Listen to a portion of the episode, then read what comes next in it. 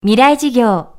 この番組はオーケストレーティング・ア・ブライター・ワールド NEC がお送りします。未来授業木曜日チャプター4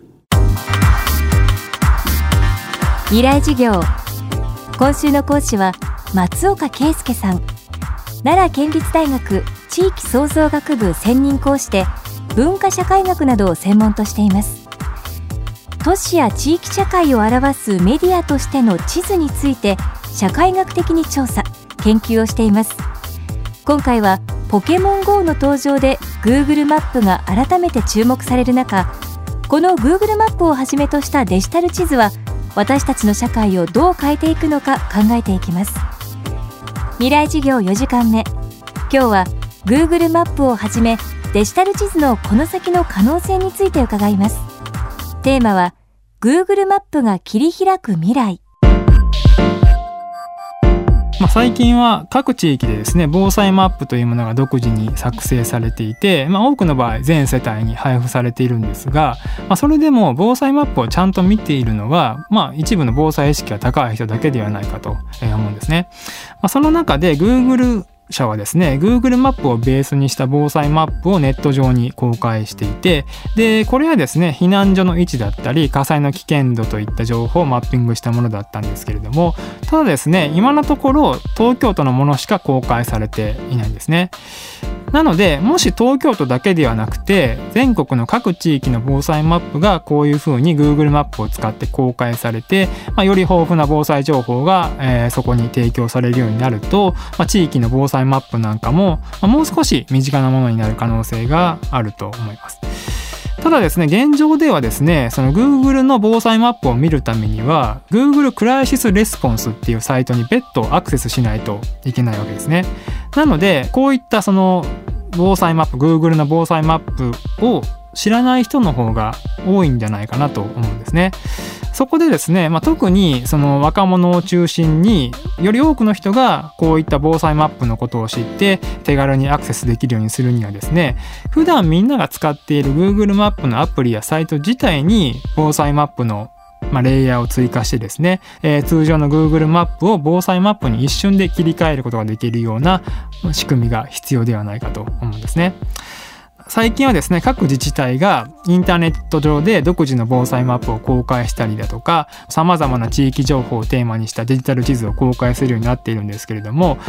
これらはですねあのネット上にバラバラに散らばっていたりするのでせっかくいろんなマップを作って公開しても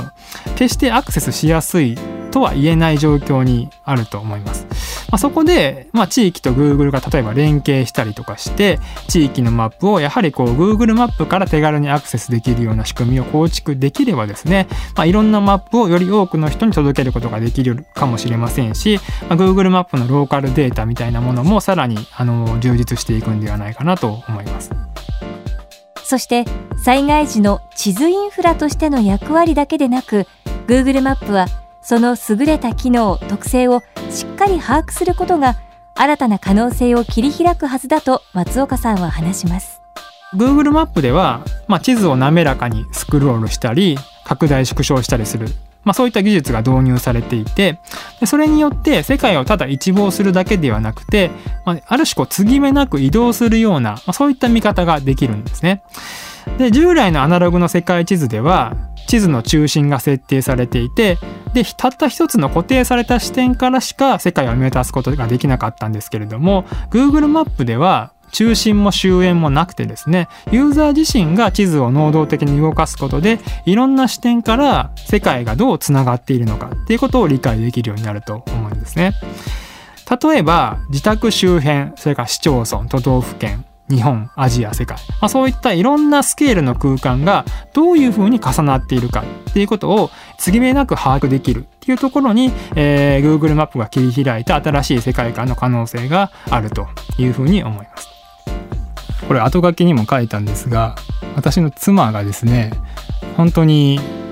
メカに疎くてですねもう本当にネットもろくにできないような人なんですけれどもその妻がですね Google マップを持つようになりでスマホで、えー、Google マップを扱うようになったわけですけれどもでその時に、まあ、例えば旅に出た時ですね自分の知らない地名を見聞きしたという時にですねふと Google マップを開いてですねその地名を検索したりしたわけですね。まあ、そういう人にとって、まあ、非常にこう今まで絶対に地図を見なかったような人にとって地図というもの自体が身近になったと。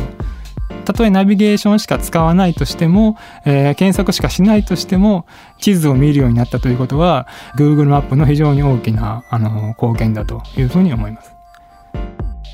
未来授業。今週の講師は奈良県立大学地域創造学部専任講師。松岡圭介さん。今日のテーマは Google マップが切り開く未来でした。また松岡さんの新刊 Google マップの社会学ググられる地図の正体は公文社から発売されています。そしてお知らせです。今年も FM フェスティバル未来事業が開催されます。10月10日月曜祝日。場所は東京 FM ホール。メディアアーティスト落合陽一さん。リオパラリンピック陸上女子代表高桑早紀さん。工学博士坂村健さんを迎えての公開授業です。現在こちらに参加したいという学生を募集中です。また当日参加した学生の中から抽選で1名に未来資金10万円をプレゼント。FM フェスティバル未来事業のウェブサイトからぜひご応募ください。